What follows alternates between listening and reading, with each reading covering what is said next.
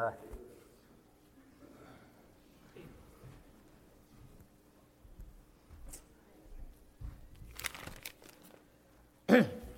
this time, our pastor, Brother Richard Haley. Amen. Thank you, sir. Well, they're getting me up here early this morning, and I suppose they mean for me to quit early. I'm not sure, but uh, they don't have any control over that. And uh, but uh, I would like to say thank you to Brother Bud, all of our regular song leaders and so forth have run off, and and I've just made up my mind. When I resign as pastor, I'm going to get in the music program so I can take a vacation. And uh, it looks like they all on vacation, so I ought to be able to uh, take one if I can get in that program. And, and uh, we appreciate you coming being with us this morning. You have your Bibles, be finding your place in 1 Samuel, uh, chapter 17. We'll be reading just one verse there in a few moments. And uh, the congregation is kind of small this morning, but I told the men in the prayer room I'm just glad God's going to show up. Amen. And uh, it's always good to have a house full of people, but it's all, I'd rather have uh, God and a few people than have a house full of people and God not show up. And, uh, but He's always been gracious to be here to be in our services and to deal with our hearts. If you found 1 Samuel chapter 17, if you'll stand, we'll read verse 29 for you this morning. And David said, What have I now done? Is there not a cause? Father, we thank you this morning, Lord, for your goodness, for your watch care. Lord, we thank you for the opportunity of being able to assemble here with this people. God, would you bless your message now, apply it to our hearts. God, help us to leave here being able to rejoice, uh, say with rejoicing down deep in our souls, it's been good to be in thy house. Father, go with us in every undertaking. Help us always to do that which would please you. We ask in Christ's name. Amen. I know that that's a very short text verse and it's taken right out of the middle of a story. But I hope that God will impress us this morning with what David was saying. David was saying, Have we not got a cause? And I trust when you leave here this morning, you'll understand we still have a cause.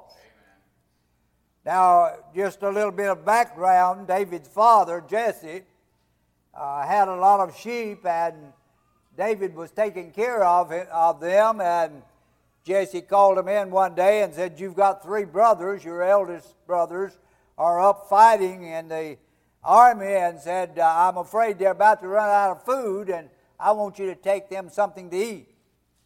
And so David went up and uh, took the food, and uh, he got there. His brothers were, weren't at all glad to see him. And, uh, you know, I want you to know this morning if you set out to do something for God, everybody's not going to be pleased. You know, when you get saved, you think, boy, everybody's going to be happy. I'm saved.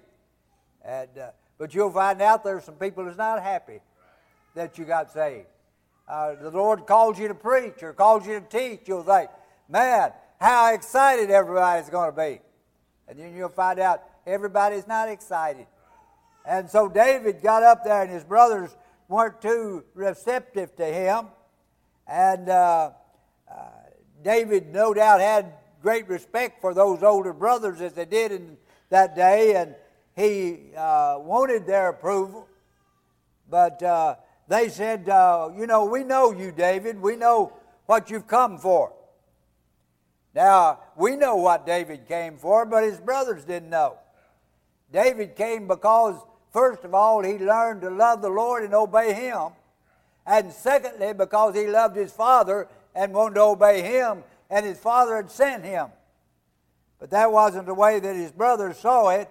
They said, David, we know about you. We know about your pride and we know about your naughtiness, and all you came up here for was just to see the battle. And I thought about that for a while, and I thought about the battle that we're in. And in fact, if you don't know you're in a battle this morning, may I open your eyes to the fact that if you're saved, you're in the battle. And Satan's always going to oppose you and always going to cause problems in your life and always going to put obstacles before you if you're standing for the Lord. And uh, so this morning we're in this battle, and, and we have a lot of folk that are like what uh, David's brothers accused him of being, want to just sit on the sidelines and watch what's happening. But the brothers were wrong about David. That wasn't what he came for. And uh, David came and, and uh, uh, you know, uh, oh, for some men and women and boys and girls this morning that would have the spirit David had when he got there to where his brothers were in the battle against the Philistines. And uh, David took a, a very serious look at that situation. And the situation was that on this hill over here was the army of Israel, God's people. God had promised to be with them and supply their needs and help them in battle. And over here on this side of the hill, across the valley, was the Philistines, the armies that were against God and against God's people. And David began to look at those two, and then down in the valley was a big giant. And that giant down there was taunting the people of God. And uh, David began to look at that, and he said, uh, uh, You know, I believe that uh, we ought to go down there and take care of that giant. Of course, I'm paraphrasing this.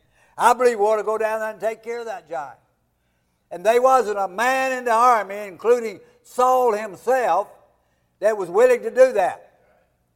Now, Saul did offer David his armor.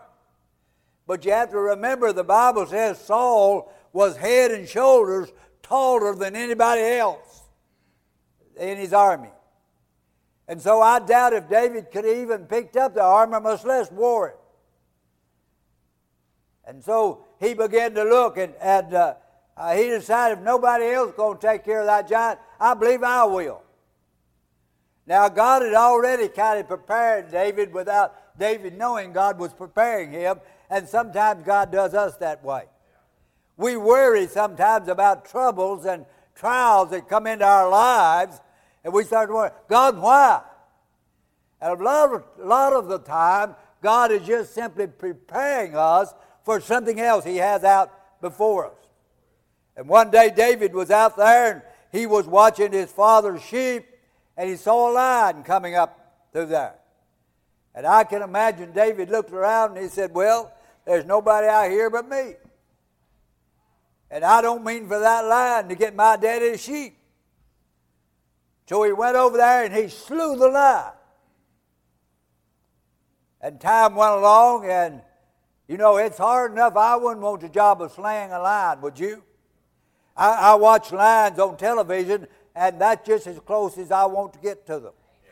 If I go to a zoo and they've got them in a cage, I want to walk over on this side of the path. I, I don't want to get too close to a lion, but David slew one. And then it says later on that a bear came up. Now, as dangerous as a lion is, a bear is more dangerous. But David began to look around again and he said, Hey, there's nobody out here but me. But I'm not about to let that bear get into my daddy's sheep. So he went over, the Bible says, slew the bear with his hands. Now, all of that, I believe, was preparing David. And when he got out there and he began to look and he saw that giant down there, he said, Well, now, God's let me slay a lion, and God's let me slay a bear. I believe it's about time I took on that giant.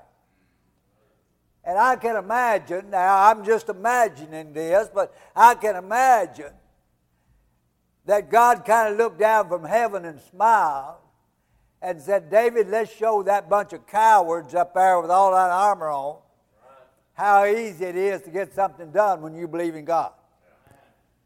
I couldn't help but remember as I read about David here, remembering old Joshua and Caleb back over at Kadesh. Everybody in the, in the nation of Israel said, We can't go into the Canaan land and take it because there's great walled cities and the giants in there that makes us look like grasshoppers. And they was looking at it from a logical, reasonable standpoint. We can't overcome those. But Caleb and Joshua said, but God said we could have it. And if God said we can have it, we can take it. But nobody else agreed with him. But here was old David, little old bitty strapling of a boy. And he said, nobody else will take care of that giant. I believe I will. And that's where we get to the story. He says to those Israelites, Is there not a cause? Now, that wasn't a question, that was a declarative statement. Isn't there a cause worthy to stand for? Isn't there a cause worthy to fight for? Isn't there a cause worthy to die for if necessary? Oh, I wish I could drill that down into the hearts of these young men and women that are in here this morning. I told Brother John the other day, I said, you're going to have to start looking for you uh, some younger doers. For all the doers that I had as I came along have just about gotten too old to do. So we're going to have to get some younger doers. Now, if you don't know what I'm talking about, you hadn't been in the church work for long. But, but David was out here and he, he believed God and, and he said to his brothers, There's a cause that's worthy to stand for. Now, I want to say to you this morning nothing has changed. There is still a cause that's worthy to stand for. There's a cause that's worthy to live for. And I'll tell you, if, if the cause is not worthy to live for, I can tell you right now, you won't think it's worthy to die for. Now, we've lived in this country of America, uh, all of, most of us, all of our lives. And God's been exceedingly good to us. Abundant blessings, materially and otherwise. I think about those men and women somebody mentioned a little bit earlier that goes out and, and fights for our freedom. They, they give their time, they leave their families, they leave their homes. They go over there, some of them loses limbs or eyes or whatever. Some of them lose their lives. Some of them come back home and you don't see anything wrong with them, but they are wounded just the same. They have nightmares that they'll never get over. Why did they do that for? Because there's a cause. And the cause is to preserve your freedom and mine. And I want you to know those men and women deserve every bit of the honor, honor and every bit of the esteem that they can get. I'm 100% for that. But you hear me this morning.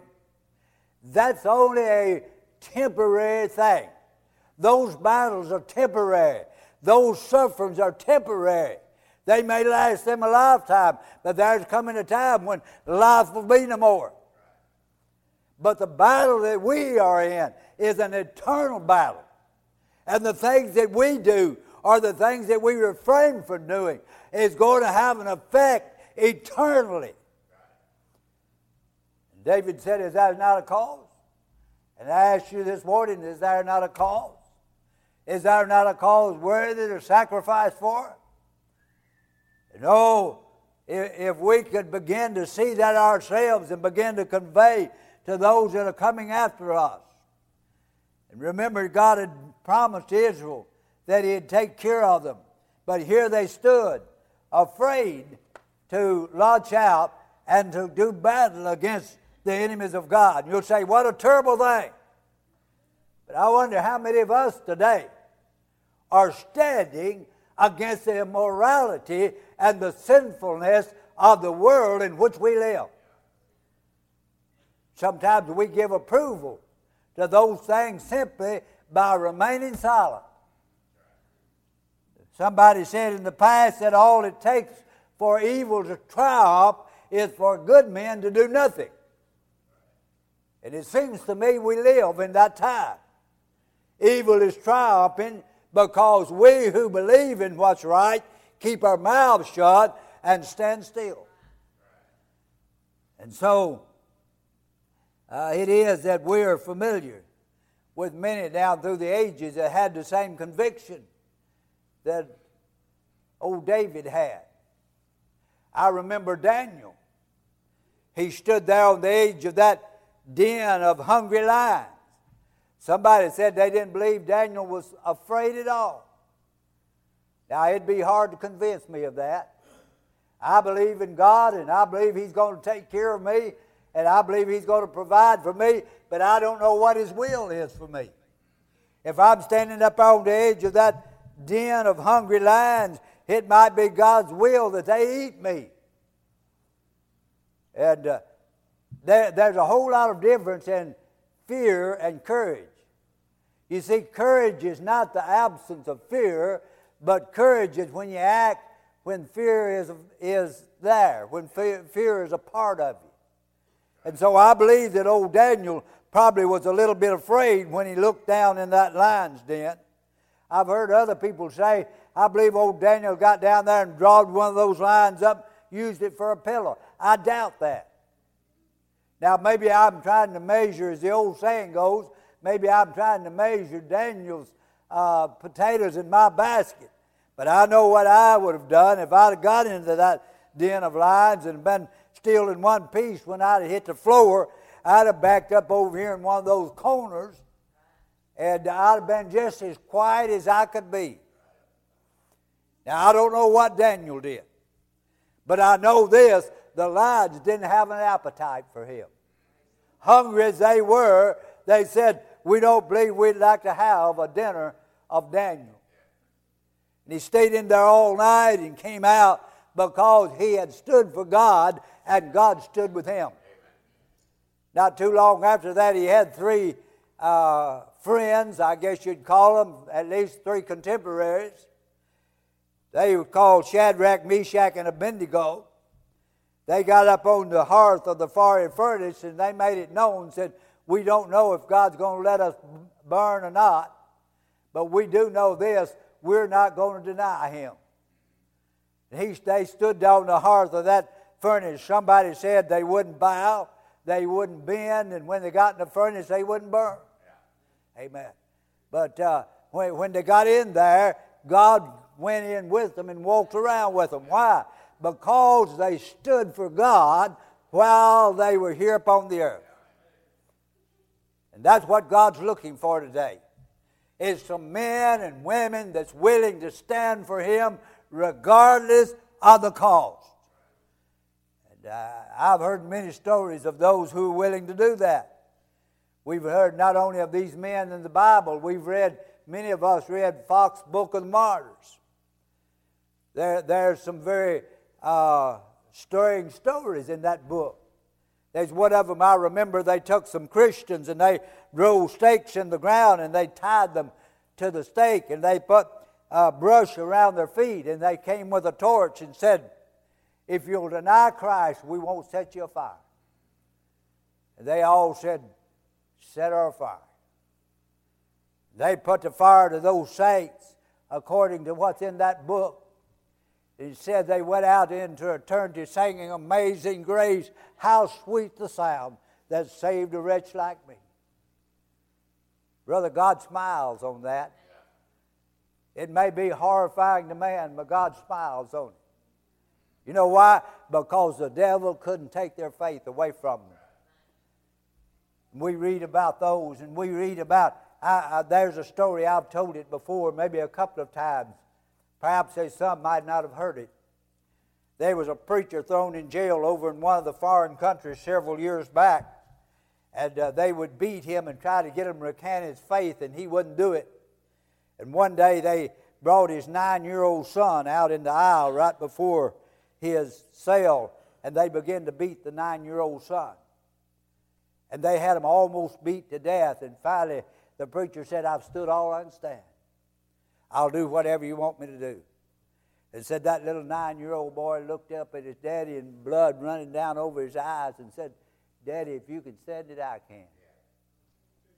And they stood there, that man squared his shoulder and stood there and watched him beat that nine year old child to death.